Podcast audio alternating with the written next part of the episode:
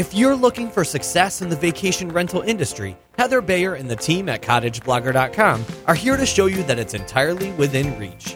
Welcome to Vacation Rental Success, the show that features interviews with industry experts, successful vacation rental owners, and more, all geared toward helping you make it happen.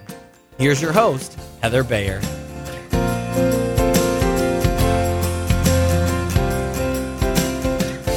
Hello, and welcome to another episode of Vacation Rental Success. And what a lovely day it's been. Uh, in fact, what a fabulous week we've just had. Just steaming temperatures, uh, blue, blue sky. Sometimes I cannot believe the colour of the sky and the green of the trees. And I just love having these four seasons because it. Uh, it just gives you the contrast. When I think two or three weeks ago we had snow, there were no leaves on the trees, and now winter is a thing of the past. If you want to f- get a an idea of what I mean, um, you can go to my Facebook page. If you follow me on Facebook, it's it's um, just Heather Bayer on Facebook, and you I've, I've just uploaded a new profile pic which I took off my uh, j- just right down on the dock, just looking out over the water. And what I was doing was taking taking photographs of the water and of the house and really beginning my plan to rent my primary home out next year and move down into my little cottage, which we call Kingfisher Cottage. So a lot of planning uh, going into that, and I'm really quite excited. But it's it's like going right back to the beginning. Uh, it really is because it, I'm almost looking at it thinking I don't know what to do how do I do this?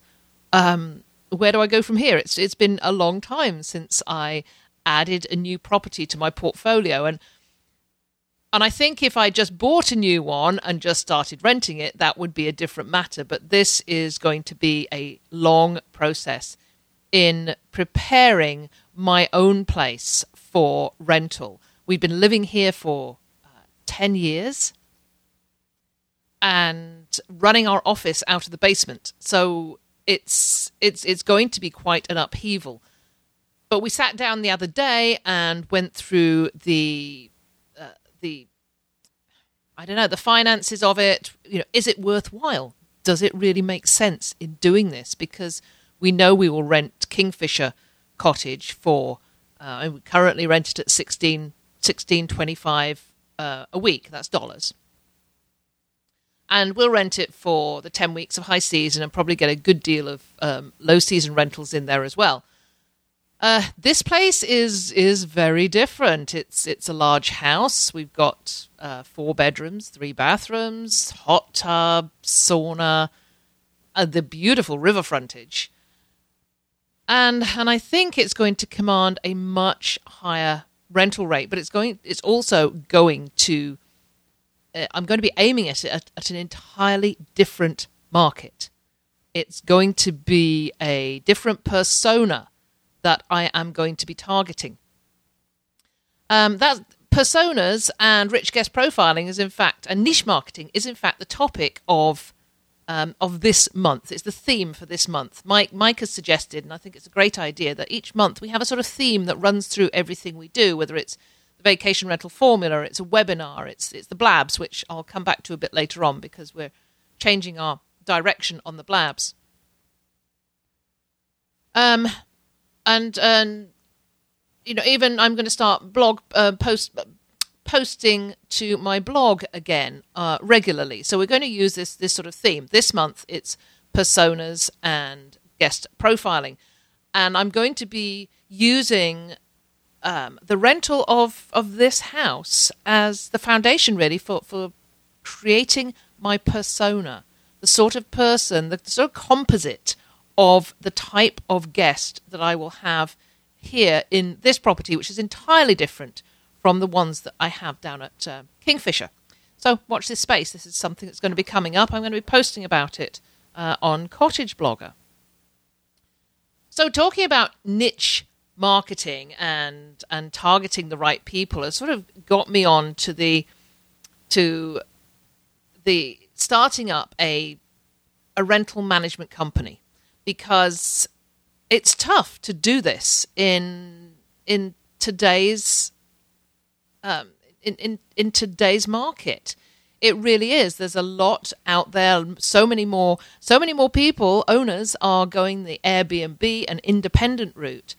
That to actually start a property management agency or a rental agency, particularly in an area where there, where there's a lot of competition, is a very challenging thing to do. And it was during the Vacation Rental Success Summit when I got on the stage with my friend and property manager from Seattle, Derek Eaton, and we started talking about the differences between our two companies. And I realized that before you even start, you've got to establish what your niche is. You've got to establish how you're going to attract your owners, how you're going to attract your guests. So we had a great session at uh, at VRSS, and if you if you want to check that out, it will be uh, part of the video collection that we will be launching very very soon, which will have all 12 workshops on it, plus all six keynote presentations. And uh, so you'll be able to watch Derek and I talking about starting a management company and the perils and pitfalls of doing so.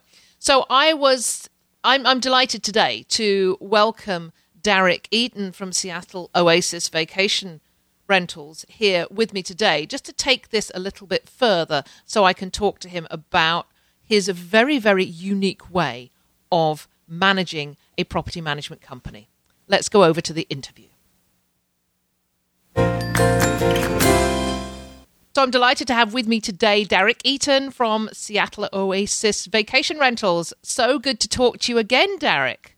Yeah, thanks a lot, Heather. Uh, yeah, we haven't really had a chance to connect since the Vacation Rental Success Summit, so which I, was awesome. I know, and that that was such a blast. And I, I love the fact that you and I got on stage and and did that complete session without really discussing it beforehand. I mean, we knew what we were going to say, but we had no rehearsal. We just went ahead and did it, and I, I thought it went brilliantly. I hope that was we never really we never really got the chance to talk afterwards either to, for, for me yeah. to get your feedback on it. But uh, I thought it was it was a great marriage of you know very different styles of property management. Um, so, uh, well, so so what did you think? You think it went well? Yeah, I think I think it went well. I think with all things, a uh, little rehearsal could have helped our time flow maybe a little bit, but other than that, I think people from talking to uh, people that I've connected with afterwards, they thought it was helpful and got use out of it, and um, so that's great. Well, I'd be interested to hear the feedback that you guys. Uh, I know you guys collected feedback for all the all the topics, so it'll be interesting to see that and see where where we can improve for next time. I, I mean, I saw some of the feedback, but I know that uh, it's be it's still being collated at the moment. But uh, the, but the big thing is is that the, the video of the entire summit is going to be out um, in the next. I, am going to say next few weeks. So so everybody's going to get the opportunity to see not only our session but everybody else's too. So I'm really excited about that, and of course we'll get uh, we should get a good amount of feedback when uh, when we get that up and running as well for, for, for those people who weren't at the Vacation Rental Success Summit and um, who'd like to know a bit more about you, tell, well, tell us about yourself and how you got started in the vacation rental business in the first place. Well, well, um, to borrow, I think Matt Landau coined the term accidental vacation rentist or vacation rental uh, person. That's that's me. Um, like many many people that I've connected with over the over the years, I started this by buying a condo. Um, my wife is an interior designer and stager. Um, we found our lovely house about 30 minutes to an hour and a half outside of the city of Seattle, depending on time of day and traffic patterns. And we're extreme foodies. We love the city. We love the city life, but we also like our quiet little farmhouse with we don't have any chickens, but our neighbor has chickens and you know farm animals and that type of thing. So we we like the quiet lifestyle, but we also like the everything that the city has to offer. So um, my wife, being interior designer, she designed um, properties for sale doing staging, and she did that all over the greater King County area. So sometimes she would have an hour and a half drive back home because she was working north of the city and we live south of the city, and then would have to turn around at 8 a.m. and do the commute again. And she was like, Well, why don't we buy a condo in the city? And when I have those days, we'll just meet there and we'll just stay there. And when we're not doing that, we'll rent it out and we'll just at least get it to break even. Um, what turned out was that I was very good at the marketing side. She was very good at the design side. And so our very first year, we had 85% occupancy for the entire year. Wow. I mean, it really sounds like you have you know, the, marriage made in heaven, not not just not just on your domestic side, but but in the business side too. How uh, I you know I've I've I've heard of a lot of um, partnerships in this business, but uh, but yours seems to be very very focused. Yeah, yeah, and so so with that, design has been kind of on the forefront of how we did business uh, from day one and then because of that success, um, it has breeded more more success and more people wanting to work with us, and um, so that, that's basically how it got started. So it started with the one, then had a few owners reach out and say, "Hey, can you do the same thing for me?" Sure, and um, eventually got to the point where I left my day job to do this full time, and now we're at 40 properties um, under management and some of which we we have all the business models basically that I'm aware of. We also lease um, apartments and rent them out with the owners and managers' consent as vacation rentals, as well as manage for owners and do a, a typical commission based model as well. So we we do a little bit of everything that way as um, far as our business. So you you told a story about a lawsuit um, at the very beginning of, of your business. Can you share that one with us? Happy to happy to do that. It, it was uh, both one of those um, blessing and a curses for us in our business. So we had to we faced a lawsuit with other vacation rental owners in our building um, with the homeowners association. Um, so the homeowners association had a had a amendment to their original declaration that stated that you had to um, rent out for a minimum of six months. That being said, they didn't get sufficient majority to pass that amendment. Um, that amendment was then tested in 1999 by a company that was doing corporate suites at the time um, in the building, and they sued. They won on summary judgment but they ended up vacating that summary judgment and made a side deal of basically we'll get to continue to operate. We won't have this uh, get removed, and you'll just let us go on our merry way, and then you know this will fix itself over time. Well, that, that didn't happen.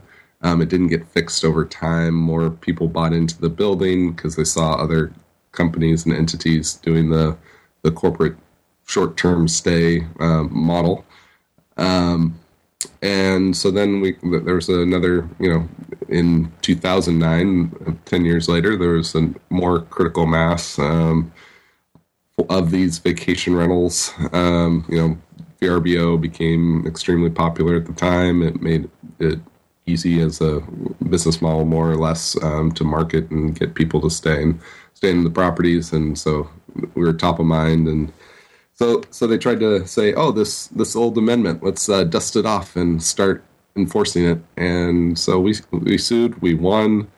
Um, because of that, I that's what started my leasing units because I actually leased three units in a neighboring building to have a place for my guests to go. If they made me cancel all my reservations, I would at least have a place to move those guests because people book in Seattle, you know, six six to nine months uh, in advance for summertime. Um, and so I already had reservations on the books, and you know I was forced to comply with this rule as of April 30th. Okay, what am I going to do for that guest coming in September? Um, I I threatened to the board. I was like, well, I'm going to give them the board email address if uh, you make me make me cancel all these reservations. Um, thankfully, they didn't make me cancel them. I was able to just rent out those uh, other apartment units um, to new guests, and that was kind of the kickoff to us growing. And then after we won the lawsuit, um, we of course turned in our data as far as lost revenue and damages and all the other owners that were involved that were self-managing took a look and said, "Wow, are you really booking this much?" Yeah, and it's like I supplied all my contracts for the past couple of years. Like, yes, this is how much I was booking. So we actually gained some clients from the lawsuit. So, so uh, like a phoenix rising from the ashes, uh, we had a we had a we actually grew from that experience. Um, wouldn't wish it upon anybody. It was very trying, you know, ten months, um, and that cost our group of owners about $50,000 in legal fees. We had hundreds of thousands of dollars of lost revenue because at that time we had a couple units that then had to go to long term rent. Um, we did rent them furnished, but we, but still, um, people weren't willing to pay the, the same type of rents that we were getting on on the short term. A way to go for having the having the plan B, and and leasing the the other units. That's uh, that that was good, good forward thinking. But I'm glad it all resolved itself. And uh, at that time, I know, and I know now, you have you know competition in this market. But you've set yourself apart from that competition by by taking quite a unique approach. Um, what uh, you know, how does that unique approach work to to capture you new business from owners in particular? And uh, I'd also at last like to ask about how your owners react to your unique approach too. Yeah, no. Um, so our what we do differently than than most is we take absolute control of everything when it comes to the vacation rental process. Um, it it's interesting connecting uh, industry events like the Vacation Rental Success Summit and VRMA and other events like that, where I talk to managers and they're complaining about their owners wanting to set pricing and dictate what they can rent their place for. And I don't give my owners any opportunity to really have much say of anything. I pay for and then dictate where we market, and that's which level, you know, um, you know, platinum versus gold versus silver for all of our properties on on all the listing sites. I dictate where that happens, how much we spend on that, um, because I'm not going to have an owner dictate to me how much money I can make on their property. It's a commission based model, so why should I let them say, "Oh, I'm even though you know that this site is going to bring me lots of money, I'm not going to fork over the money for you to do that." Instead, I look at the approach of I'm going to do analysis and find out what my ROI is on that investment of that marketing and if it makes sense for me as the manager to take that on, I'm going to do it. Um, similar comes to design. Um, so that's the the newest thing that we've now uh, um, rolled out in our business is we basically give people three options. They can either pay us by the hour for our design services. They can get a credit of 50 hours by signing a two-year contract, or th- for a three-year contract, we'll give them 100 hours, which more or less, depending on the owner and how involved they are in the process, could get us from start to finish on a typical condo, far as getting it completely furnished. And then I I pay for that designer to do their thing, go shopping, buy buy all the things on our list. There's an extensive list that has 1,500 items that I think are essential for a vacation rental. Which um, I had a conversation just the other day with someone that was a prospective um, Airbnb or uh, vacation rental person, and they were thinking that they could furnish a two bedroom, two bath condo for about two uh, five thousand dollars. And I laughed and said, "Well, try about twenty five thousand because that's typically the budget that we work with." They're like, "What? Really?" Um, but the way that the way that we go about it, um, I don't I don't believe in buying things super expensive, but I also don't buy cheap things. Um, IKEA, I don't. I joked about this with Heather a little bit, but uh, you may notice that IKEA actually has four letters in their name, so I consider it a four-letter word. Um, reason being that it uh, it tends to fall apart, and when as a vacation rental manager, why should I be liable for having to repair, dealing with guest issues, dealing with all the ramifications of an owner buying something that's going to fall apart that I'm later going to be responsible for maintaining and maintaining the guest relationship for? Um, why not buy it right? It doesn't have to be the most expensive, but buy a nice quality item that's going to last and stand the test of time and now as my business has grown i, I can say things like here this sleeper sofa yes it's $3000 it's a, three times as expensive as the ikea model however i can show you that it will produce $10000 of income per year and they last five to seven years um, in our properties even though they're getting used 200 plus nights a year you can't say that for an IKEA piece of furniture. They're I, not designed I, that way. I do agree with that. I do agree with that. There's, there's certain parts of IKEA that you know I, I still hold true to. Um, I, I, I am actually talking to you from a IKEA desk, ironically. so my desk, and I'm sitting office, in front. I'm I'm uh, at one as well. that being said, it's not in a vacation rental that's getting used like our properties get used. Yeah. Um, in, in that same way. Thankfully, as the vacation rental manager, I'm at my desk actually very little when it comes yeah. to comes to my day to day life. I have a laptop, and that's uh, that's my office. Where's my office of the day? Is more more of my theme. So um, this desk doesn't get used that often. So uh, and it's it's it has served me well the past few years, and it'll serve me well for a few more years. But I wouldn't put it in a vacation rental. Yeah, I I do agree on on the furniture on the furniture side, and and I I have this argument with some of my owners at times too. It's and and I take the probably exactly the same approach as you do. Guests are um, more hard wearing on furniture um, than any residents would ever be because you've got a, a, new influx of people every every week or or for you every couple of days and and they just don't have the same respect for it. It's um, it, it's just the the way the business the business goes. So I was in in fact doing exactly the same with with a new owner a couple of days ago, talking about beds, and they said, mm-hmm. "Oh, we'll go and get the beds from IKEA," and I said, "We we have, and I'm sure you do." Have some furniture companies in our local area that we've worked with, and I've I've had them furnish my entire properties in the past, mm-hmm. and and I just go in and buy the whole lot um, right the way through. And I our budget's around thirty to thirty five thousand um, mm-hmm. for a three bed, two bath property. But then, you know, that includes watercraft because all our properties are on water. So I think we're probably in the same ballpark. So just going back on this, Derek, um, mm-hmm. I just want to clarify when you, you give owners these options, who who is it that pays for the furniture and pays for, for, for all of these? You, you said design services. What's what's in those design services? Uh, um, just just clarify that. Yeah, so the the owner is responsible for buying the furniture. We just do the brute force work of doing that, and you know, um, I I have learned a lot from my wife, but I couldn't design a vacation rental. Um, and the truth is, neither can our can our owners. They've never done it before and it's actually a lot less efficient for them too because they're they're starting from scratch. They've never done it. We've now designed going on 75 properties um, between my wife and I because she's designed properties actually for our competition um, as well. For a while, um, they hired her to design some of their places um, until they could decide to try and copy the process. So I'll I'll, I'll just leave it at that.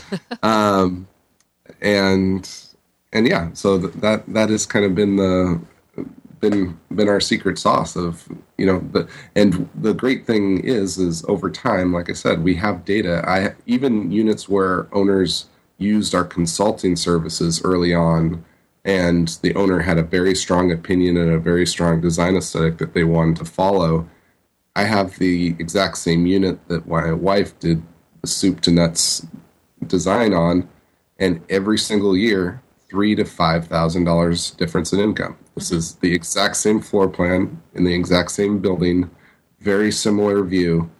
So all other things aside, you know, it's on my same listing site. I have the same paid listings on all the different channels. So really, all things else are equal, other than the design. And three to five thousand dollars a year difference in income. They started working with us, I think, in 2009. So you know, those over the past seven years, are you telling me that they shouldn't have just listened to us? Mm-hmm. Uh, that was a very that's a very real number that could have bought furniture at property number two or three by now. yeah. Yeah, absolutely. How do you get your, your owners to buy into this? Um, you know, oh. is, is it is it a hard sell for you, or or are these uh, are you mostly dealing with with investment types who who are very accepting of this approach?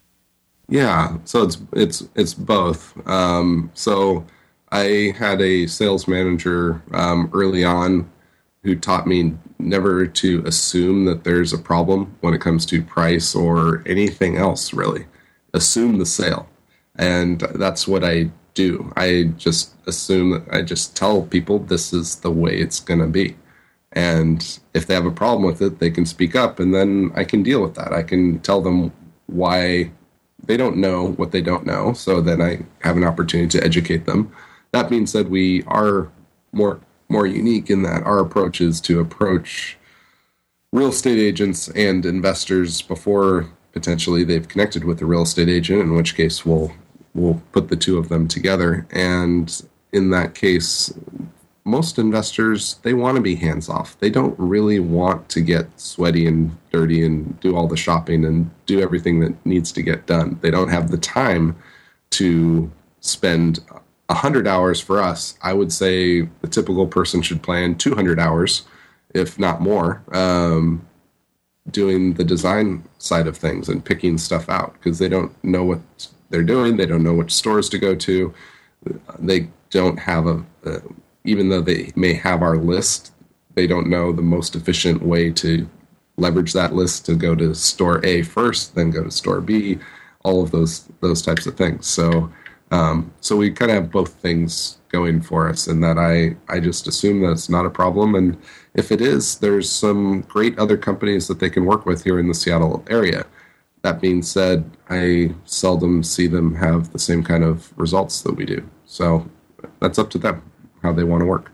Yeah, well, it's obviously um, um, successful for you, but it, it sounds like with uh, it sounds like that the work you do to get these properties ready for rental is is sort of top heavy on um, personnel. Um, so your staff to owner ratio, I'm I'm expecting is, is much higher than other companies. Yes, uh, very much so. Um, so there, it's not just because of the design side either. Um, it's also because a lot of our HOAs actually require in-person check-ins. So I need to staff so that I can have somebody be on site and meet somebody from often as early as 11:30 in the morning all the way into three in the morning, as far as the last flight coming into Seattle, typically, um, and everything in between. Um, you know, it isn't every night that we have a late night check in, but um, I was talking to my staff this week. It happens to be this week. We literally have someone coming in after, let's call it 10 o'clock at night, every single night this week that someone's having to meet in person and give them a tour of the building and get them checked in. So we're we're very very staff heavy uh, because of that. So so are they are they your staff or or, or do you outsource this at all? Not that part of my business. I don't uh, I don't outsource. I do use outsourcing for others, but um, no, they're they are employees. Um, I've thought about doing it another way, but in some ways, the way I've thought about it, that face to face guest interaction is probably the most important part of the guest experience that I have control over. So why would I potentially outsource that to someone that I don't have that employee employer relationship with? So so I have I haven't done that. I have tried it at times, but um, and it I didn't necessarily have anything go wrong, but it didn't go as right as it could have either. Yeah, this you know, the more I talk to you, Derek, the more I'm I'm envying this model because you know we had this discussion about the, the, the differences between our our two property management businesses, and it couldn't be more it couldn't be more of a wider difference. You know, I I'm in the business of herding cats um, because I have 200 owners, each going in their own separate ways, and you have this this just such tightly controlled business where you know everything, whatever happens in your properties is almost directly um, attributable to uh, you and your staff. Um, am I is, is is that how you, you'd see it? For our managed properties where we have owners involved, yes. Um, our apartments that we lease and um, sublease, we have a little less um, eyes on uh, realistically, just because we actually have electronic locks that we use on those properties and are able to use a call box. And so while they're in the same neighborhood, mm-hmm. we aren't in them every single guest turn like we are the managed properties. Um, so with that, I have a little less um, just because of the coming and going. And I would say we we we both have different cats.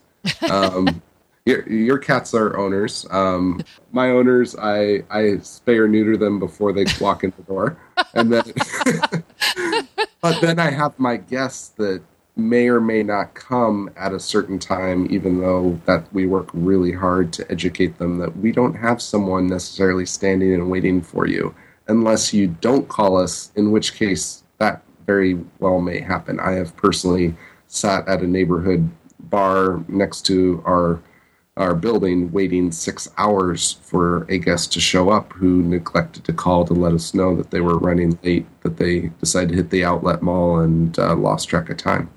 So, so those are my cats. We yeah, our- and, and, I know, yeah, my cats are, are feral. Yeah. and, I, and I can only say that because I know I don't know. Not all of my cats are feral. There are there are some there are some we, we have some amazing owners. Those are the owners that are listening to this podcast right now. Um, we have some that um, you know they, they do their own thing. They uh, and and our guests are in general very very happy with that. But when we do get problems those usually come from from those uh, those particular properties where where the the owners are. Yeah doing their, their own thing. Um, and over time, I think we're going to be starting to, you know, we're, we're going to be moving to a model that could never be as structured as yours is, but but certainly along the lines, you know. And I've learned a lot from from talking to you. Um, you must have challenges, though. Uh, you just mentioned one, which was guests arriving at um, much, much later when, than they're expected, and we, we certainly have, have that as well. What other challenges face you in the day to day operations of your business? A lot of our challenges are related to the fact that we do book so many nights. Our our range is 280 to last year we had one unit do 315 nights out of the year were booked. Um, so doing preventative maintenance and or scheduling time for units to get refreshed as needed. We're at that life cycle of our business where our oldest units have been in our program for seven years now. It's time for some new furniture. It's time for some some fresh things and getting in there and blocking off. I have a hard time justifying saying no, we're going to shut down this unit from this date to this date and work on it because there's people that want to pay me and pay our owners to stay there. So why would I do that? Instead, I try to squeeze it in while it is empty. Um, so it's kind of the the battle between operations and marketing.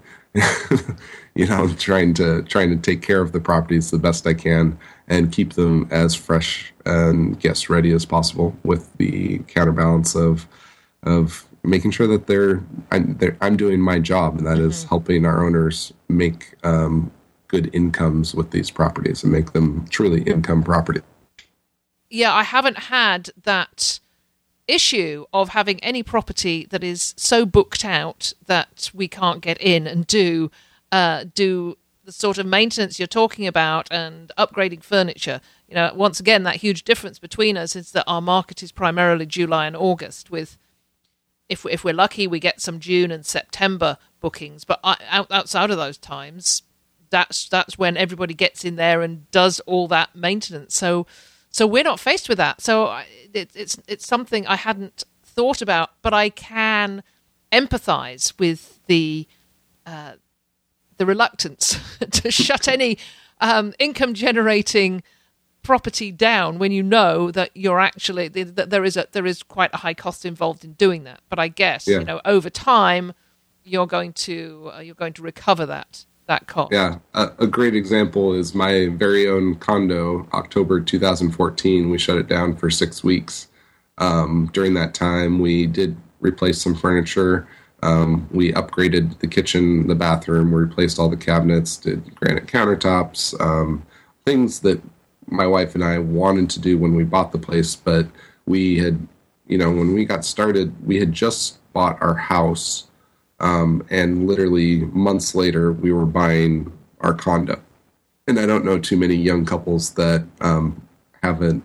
Well, we were the only, we were the first person in our friend circle to own our house, mm-hmm. let alone have a income property at the same time. So we basically maxed out everything you know that we had in order to just get it furnished, let alone do things like um, replacing anything. So we planned for the day that we were going to replace the kitchen and mm-hmm. the bath and do all these upgrades. We spent about thirty thousand dollars on the, all those upgrades.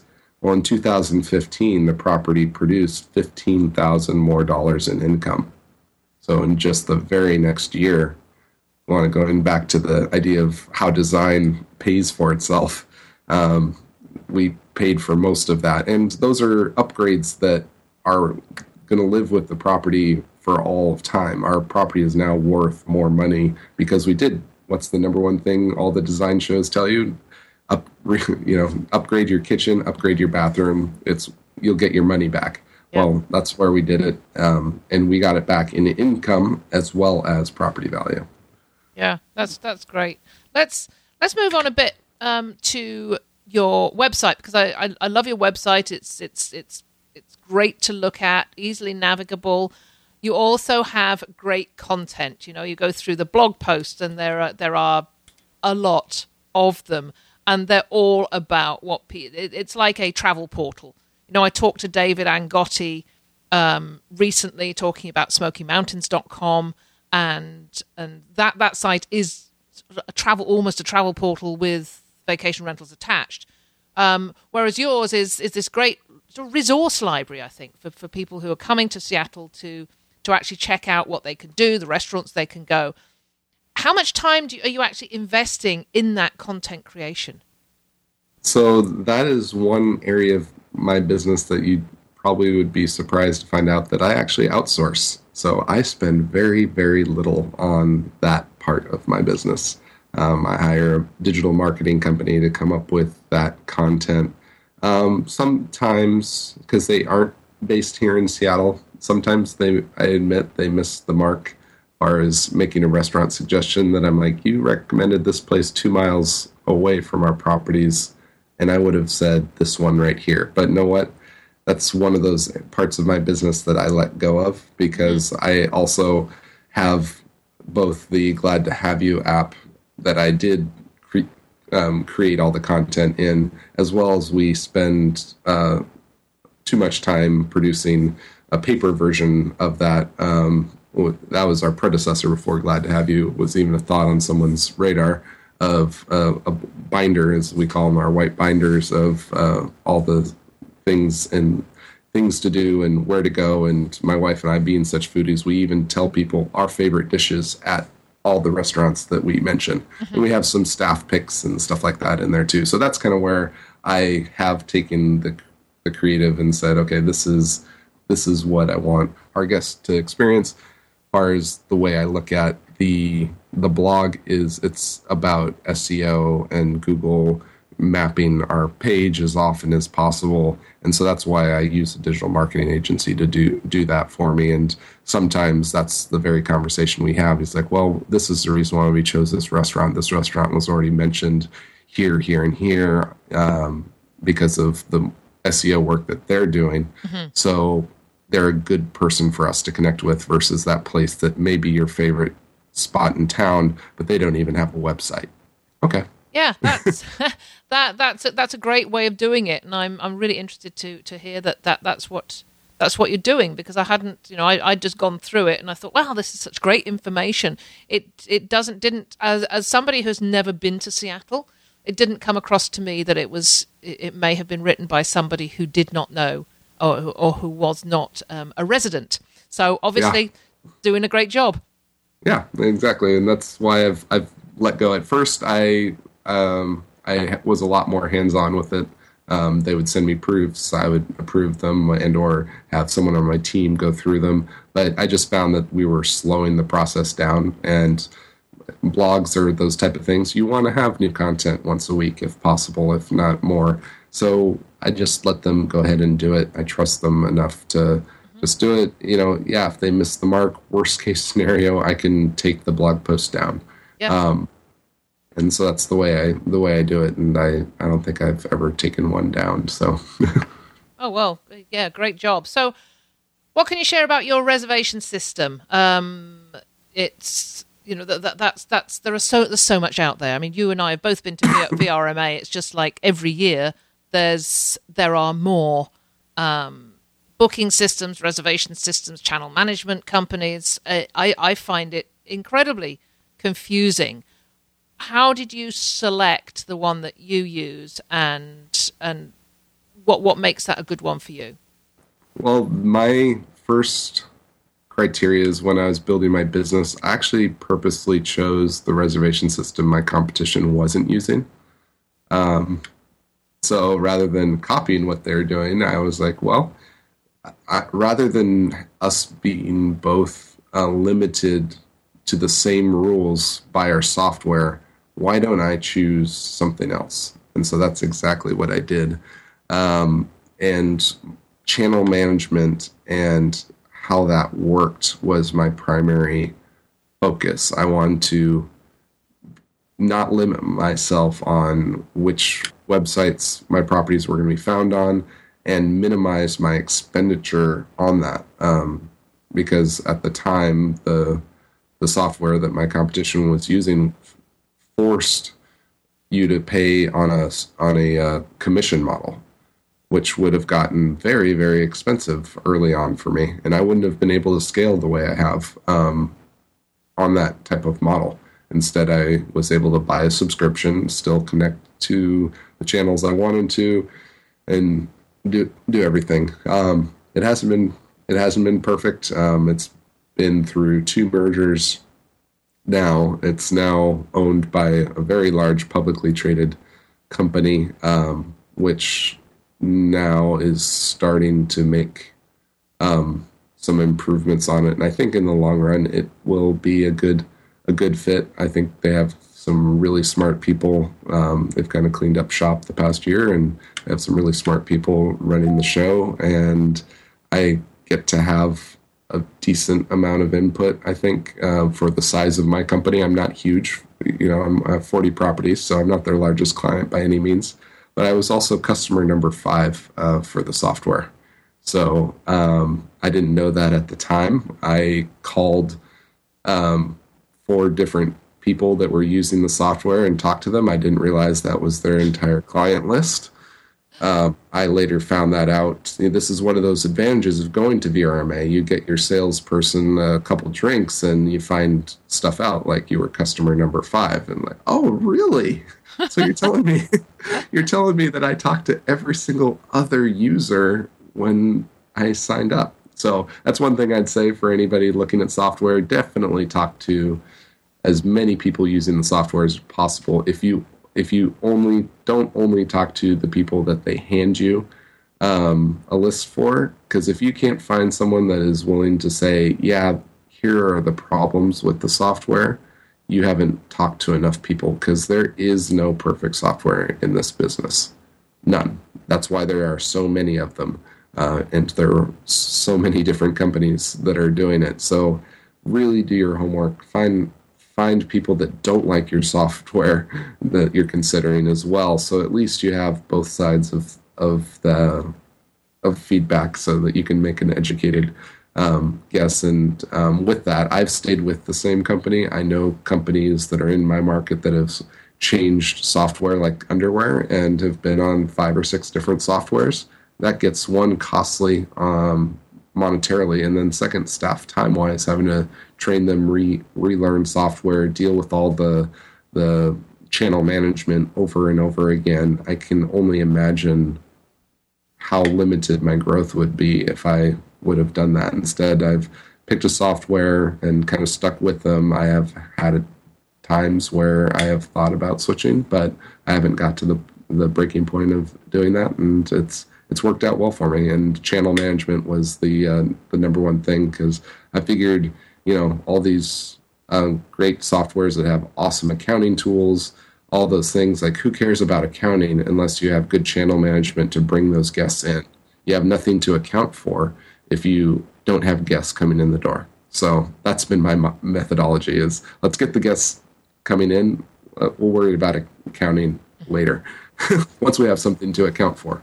I, th- I, think that's that that's such great advice, Derek, because it's it's easy to get swayed by all those shi- you know the bright shiny things, the bells and whistles uh, on the on the front page and and in their brochures and and and it's not until you delve deeper into what issues and challenges that the users actually have that mm-hmm. um, that that you can really make an informed decision.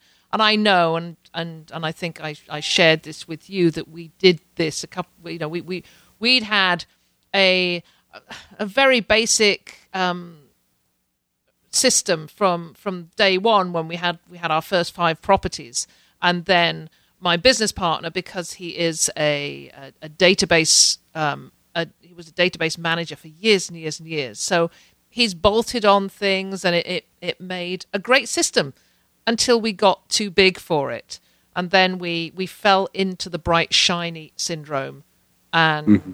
and almost made a massive mistake with with one of these bright shiny companies Mm-hmm. and uh, and had to bail out at the very last minute. And I'm very glad we did. I mean, the one we have now, we're extremely comfortable with. Um, but we did that. We we did talk to a lot of people who used it and and did not. I mean, we we talked to some that the company provided us with, but we also did our own research and found a few that um, that they had not provided us with. Some of their customers. So. Uh, um, we, I, I think we did get a a good um, a good view, varied view on uh, on how it works. So yeah, the great advice. Thank you for that. Yeah, the the the one thing I would say along those lines is um, if you are working with a salesperson, ask them for a former client or two, and and you you you laugh, but if they're not willing yeah. to do that, then that tells you something about them and their software. Yeah, they're not that comfortable with it. Um, you know, that's one one of the best advices I actually picked up from some someone else, and I've now done that um, whenever I've gotten um, the grass is greener syndrome and thought that there might be something better, and and you know talk to some people that are former clients and find out really why did they leave, mm-hmm. what what happened in their business, did they out- outgrow it? Because sometimes that's the very nature of the thing of you know businesses grow, and from the more and more I get into this companies that I that I find that are in the 150, 200 um, property count, oftentimes they do have a CTO that is building their own internal software, basically, because there's nothing that works quite right for them, and mm. they're big enough to have the resources to do that. So, yeah, it's a it's a little bit of a minefield, though, and and I know I, I am I am such a sucker for bright shiny shiny things and and I know I'll get to VRMA in Phoenix in, in October and hold myself back. Apparently, I'm not allowed to to even approach any of the reservation managers who will be there, just in case I come back with the, oh, do you know? I think we should be changing. So, um, so what's what's in the future for Seattle Oasis Vacation Rentals? Well, um, one of the things that I'm currently dealing with is uh, city regulation issues. Um, just actually a couple days after the the Vacation Rental Success Summit, we had a phone call with um, my competitors and and in the area, as well as some people from Expedia, who are now the proud owners of HomeAway and VRBO. Um, they're actually based here in Seattle. Um, about pending regulations, and um, a lot has come out in the past couple weeks. And in fact, tonight um, at the Expedia Worldwide headquarters, they're having an open event for any local owners and managers. Um, and so we're we're dealing with that issue where the city council is looking at supporting a Airbnb friendly regulation like Portland, San Francisco, and so many other cities have done, where they say that if you don't live in the property, you can only rent for 90 days, mm-hmm. which would totally kill my model. So if that's successful, then I will probably look at abandoning my city based only model and partner up with a, a, friend of mine that has properties all over the state and have us go after the entire state of Washington and have us be all about the every everywhere Washington. Um, so that would might be a make sense thing, or maybe I keep the Seattle thing and I go after other cities that have uh, already had this battle and have come to reasonable terms where where the vacation rental urban market. I like the urban market. I like the fact that I get so many nights to to book people. Um, yes, it has its challenges because of the calendar and when am I going to get in to fix this thing and you know making sure that we buy things that are not going to break because if they're going to break, they're going to break in the middle of a guest stay. I guarantee it. Yeah, you know those, those, those types of issues. They're they're kind of they're good good problems to have, um, in my opinion. I like being able to work with investors that are able to make this a, a cash flowing machine for them and provide for their retirements and their families. That's why I do this ultimately. If I wanted to just make a bunch of money, I would do the apartment model. I would just buy my own properties. That's all I would do. I would avoid avoid the owners. Um, as lovely as my cats are, I could do without them um, and just you know cut, and cut them out of the equation because it's just one complicating factor that this business is complicated enough. Um, I don't necessarily need it, um, but I actually enjoy helping other people make money. So, so however however I can do that, whether that is uh, throughout the rest of the state or here in Seattle, first things first is uh, educating our our city council people that um, eliminating the vacation rental business in Seattle is foolish since tourism is such a big part of our local economy. So, well, that's you know that that that's a really interesting point you make, and uh, almost a, almost a topic of another of, a, of another um, interview. And look forward to to seeing the outcome of that. But always always good to know, Derek, that you've always got a plan B. Yep, exactly. I mean, that's that's what I've talked to my staff. You know, as soon as the as soon as I found out anything, I reached out to all my team members and let them know, like, hey, this is happening. I'm I'm gonna probably come to you for letters at some point for you to send to our city council people and tell them what this job means for you and to really tell the personal story and all that. But also, don't be scared because there's gonna be there's gonna be a way to make this work. Um, the good news in Seattle, um, far as all the research I've done, um, there isn't current law, and because of that, they're creating new law, which means all of our current properties should fall under a, a permitted use because they're they're basically saying, "Oh, you no longer can do that." And when when dealing with real property, specifically in Washington, if they're changing the rules on you mid game, they can't make you absolutely change your business um, because of that. So now, if we if they sell the property, it can't be a maybe it can't be a vacation rental to the next owner, but at least for our current owners, they should be safe. Far as I can, far as I can tell. Um, that being said, there's no guarantees in life other than death and taxes. So we'll we'll we'll, we'll go on from there and well, live in live to see what what goes on. that's that's a good point. That's a good point to finish. I think. Derek, it's been absolutely fantastic talking to you. Where can people reach you if they want to talk more about your, you know, talk directly to you about um, about your experiences with um, with your property management? Um, well, they they can uh, connect our websites, uh, Seattle Oasis Vacations.com. Um, we're also very active on Twitter, Facebook, Pinterest. Um, that's pretty much the primary channels. Uh, also have a YouTube channel as well.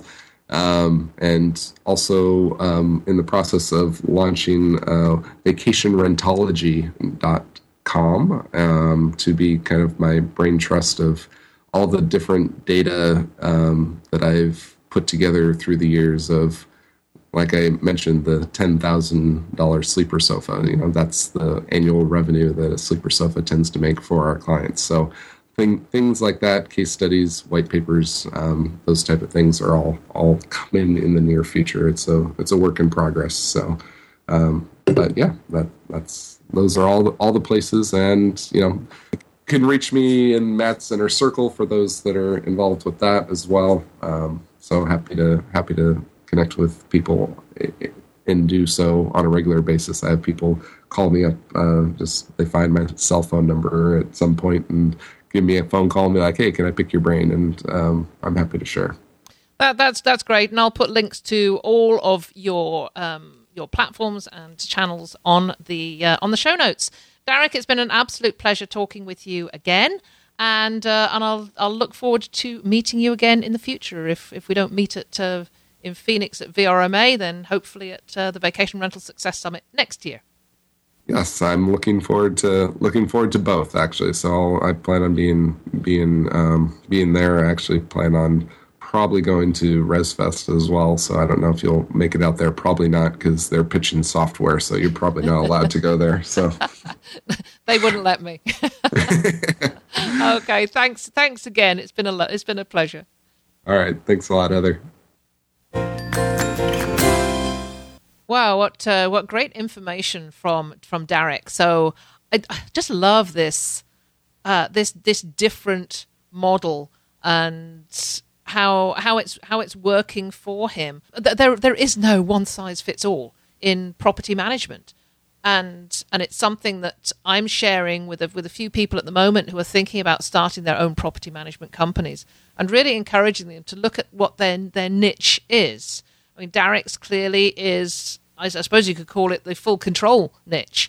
Um, but really, it's, it's more sort of investors who are buying a property and don't have the emotional investment or the emotional involvement in it that would that would have them wanting a great say in how they have it designed and set up um, because they're doing it for their own uh, for their own needs rather than looking at looking at the needs of the of the guests that are coming in.